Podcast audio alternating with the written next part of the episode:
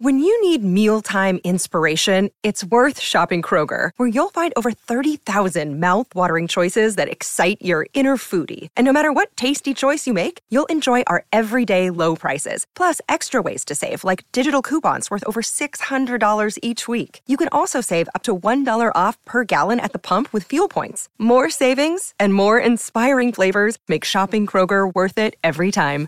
Kroger, fresh for everyone. Fuel restrictions apply. Our first guest of the show, Matt Cross, who's with us here this morning on Breakfast with the Kiwis. Morning to you, Matt. How's things?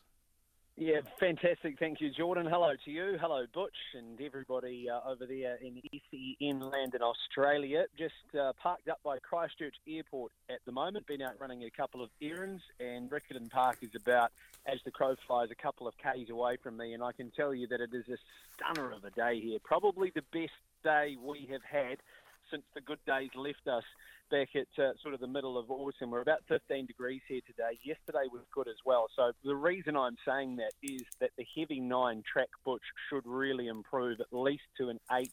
Maybe even a seven tomorrow with the day that we've got here today. So should be pretty fair going there. Rails out eight metres for a little bit of it to the 1,000 and 11 metres for the remainder. So that obviously says to us that if you're up front and getting away with some slow sectionals at any point of the race there tomorrow, then you'll be very hard to run down, but looking forward to it.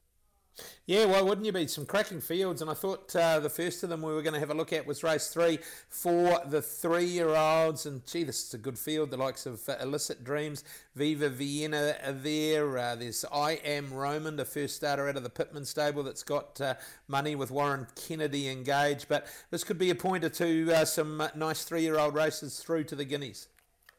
Yeah, they'll get a really good guide. I, I guess this is the race where this, and, along with the Canterbury Bell, there's a few reputations on the line. A lot of these horses uh, flying and track work at home, but race day can be a totally different story. One horse that's proven on the track, though, Butcher's Illicit Dreams, won the Champagne Stakes. I guess the query is the barrier draw for her drawn out in barrier number 12. Tegan Newman knows her well, though. It should be hard to beat Viva Vienna, who was good enough to beat Ethereal Star in her we know how good Ethereal Star is. Was it a typical Opie Bosson ride in the trial at uh, Avondale uh, back on the 15th of August? Just letting her go through her gears late in the piece. She's going to be hard to stop, particularly from barrier number three. I am Roman, has to be respected. Really nice trial. Looks a very willing horse. He, has got 2,000 guineas written all over him. I am Roman, well related. And number four, Mogul. This horse has shown plenty as well. Another one who will be on a 2,000 Guineas path. You're leaving out some horses in there with good ability out of your top four, one, two, five, and four. I think between Illicit Dreams and Viva Vienna, they should be fighting to finish out. Yeah, really looking forward to it. Thousand metres, they'll go uh, helter skelter. Let's have a look at the quad E race five. The Pride's easy feed open sprint and. Uh, Look, real interest here. The 1,000 metres going to be short of the best for a number of these runners, not for Shalar though. And interestingly enough, Opie Bosson down at Riccarton doesn't get down there outside of the big carnivals very often, but obviously engaged for a number of the powerful Te Akau runners. Yeah, he's a horse who has sprinted well at Riccarton Park in the past. He, he was just about favourite for the Pegasus last year, our feature 1,000 metre sprint during Cup Week. Things didn't work out for him there, though, and I guess with his experience and the fact that he's proven over 1,000 metres and that he can get himself up onto the pace, he'll be really hard to run down and, and Opie on as well as another tick, too. So, Chella hard to beat. I thought number 11 specialty, all things being equal, I think he's the horse with the most potential in the race. We saw him competitive. He was the most competitive of the South Islanders in those three-year-old races last year. He was, of course, good enough to pick up a Guineas race down in the south and was the first of the South Islanders home as well in the 2000 Guineas. He's having his first run back. The concern could be with the apprentice on, but he does get out of his ground and he's sort of running home for fourth or fifth. And and looking like a, a, really promising horse. But I think if they go hard and he can get away on the front foot specialty, they'll know he's there. Amberito number four is a very zippy mare. The claim suit, she's got a really nice gait as well. And feeling the power, number five, although the thousand metres will be too short for him, he loves Riccarton Park and he's such a willing horse and so versatile that a thousand metres, 1400, 1600, he will probably run as well. Across any of those distances. So put him in the mix as well. I was with Specialty to beat Chella. Could easily go the other way, and around that the four and the five, and maybe a wee cheerio as well for the buffer. He was a horse who really found himself through his last campaign, didn't he, Butch? He sort of battled around in rating 65 company for quite some time, and I don't know what clicked with him, but he went on and he, he did a great job, including winning the Kumara Gold Nugget. So good to see him back as well. Yeah, for sure. It's good field. Race six, uh, second leg uh, of the quaddy, a wide open affair here. Uh, money for Cote de Björn, who's won two in a row. Opie rides for the Walker Bergerson team. I tell you that it's business time's a good horse. I just don't know 1200 fresh up, but I do know she'll be very competitive in uh, some good races as the carnival progresses. Yeah, she's got Coupland's written all over here, hasn't she? It's business time. I, I thought her trial was super. was was such a good trial from her. And although, like you say, the 1200 metres might be too short, it's not a brilliant field. There there are some handy sprinters in there. I think her class is going to take her pretty close to getting mm. over the line. So I'm, I'm going to put her on top. It's business time. Nine watch out in the second has a really nice gate to work with. She might not get away with it here up front, but it is a slightly easier race than her most recent effort, where she was brave and third over the 1400. Cote de Bone, I guess the query is the barrier draw, but he ran 108.85 on the synthetic last time, smashing the track record. So he's very fast and he follows speed well. I guess the question will be, can he carry that form onto the track, which is likely to be in that soft range? I just wonder if, if with his turn of foot, we might be looking at him being at his best when he can get on to say a three, a four, maybe even a five might be a stretch for him in terms of showing the speed that he showed on the poly last time. But his class will take him close. And the eight, Mary Wecker, very tough mare, 53 and a half kilos on her back. I'll certainly know she's there. But you know, I was with its business time. I'm like you, Butch. I think she's a properly good horse, and I'd be very surprised if she wasn't winning one of the feature races across the spring. Yep, I couldn't agree anymore. She's a very, very good race mare.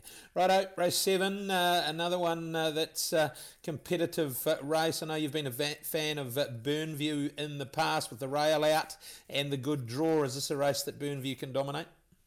Yeah, I think so. I, I looked at this race a few times, and there's a lot of horses in here who are probably looking for heavy going, the likes of Paramia Lad and Louis Leway, even a horse like Frankie the Fox in recent times has run his best races on, on the heaviest surface. So I would, like you said, I thought Burnview barrier three, roll forward, dictated.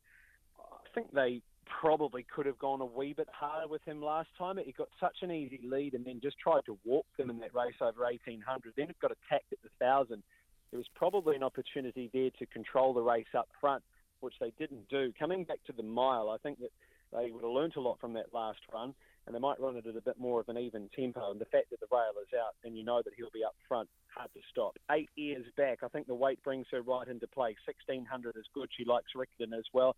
She's an older mare now, so might have just taken those couple of runs to get herself back to her best. Powerful Moss number six is a horse who's racing well. They sort of put him in with the weight factor as well. Outclassed at the ratings, but courtesy of his 54 kilos, he's to be in it. And Louis LeVay is a very consistent horse want to see that track dry out completely. He does want a little bit of sting out of the ground, and the mile will suit him as well. Three, eight, nine, and two in the penultimate. And the ultimate, uh, race eight, the Racecourse Hotel and Motor Lodge. Uh, look, uh, a good one uh, resuming. Mazabine with uh, Opie Bosson to do the riding. Short of its best will be 1400, but gee, this was a, a competitive and even race. Yeah, I thought you could bet against Mezzabine. I, I think possibly, well, on a record, might be the best horse in the race, but drawn in the car part, first up over 1,400 metres when she's probably looking for further, might be a good chance to bet against her. And number six, John Old Rocco, got a lot of time for this horse. He came a long way through his last campaign, even warranted a trip up north into the uh, stakes race there at Awapuni, where he was only beaten four and a half lengths and behind Arby. That was over 2,000 metres. He's probably looking for that 1,600, 2,000 again. But off his trial, I think he'll sprint well, push up over the 14. Six on top, three tough time. He's a horse who can get himself up onto the pace of the 60 kilos. It was a really strong trial from him back on the 15th of August. Five Chibano, I think his confidence is up after his last run and the eight Victor Rouge. Enigmatic, wouldn't surprise if he won. Uh, jockey last time suggesting that the holding track wasn't in his favour. Well, he's not going to get a holding track tomorrow. Uh, that should dry out a whole lot more. So six, three, five, and eight books to wrap up the program. Yeah, for sure. Look, thanks for your time. Must be an exciting time of year. The, the harness racing starting to build towards Cup Week. Uh, this card, uh, uh, the real start of uh, a build towards the next couple of months as we head through uh, some nice races, some Guineas races into the carnival. So an exciting time in uh, Christchurch. Yeah, it is. It's it really is across both codes, and we're very fortunate to be able to be covering both codes over here. And um, yeah, we'll no doubt see a few of the better harness horses stepping out over the next few weeks. And the, the intrigue for me, Butch, around the thoroughbred races is, is, the placement. Uh, trainers are often looking in the in the long term and just trying to see how they can win maximum amounts of prize money, but still get into those good races without having to carry too much pudding. So yeah, it's a fine art, and I'm sure there'll be a few sleepless nights over the next month or so for trainers in both codes. Good on you, Matt. Enjoy uh, the uh, weekend. Enjoy the calling at uh, Riccarton. Appreciate your time. Yeah, thanks, guys. Have a good one.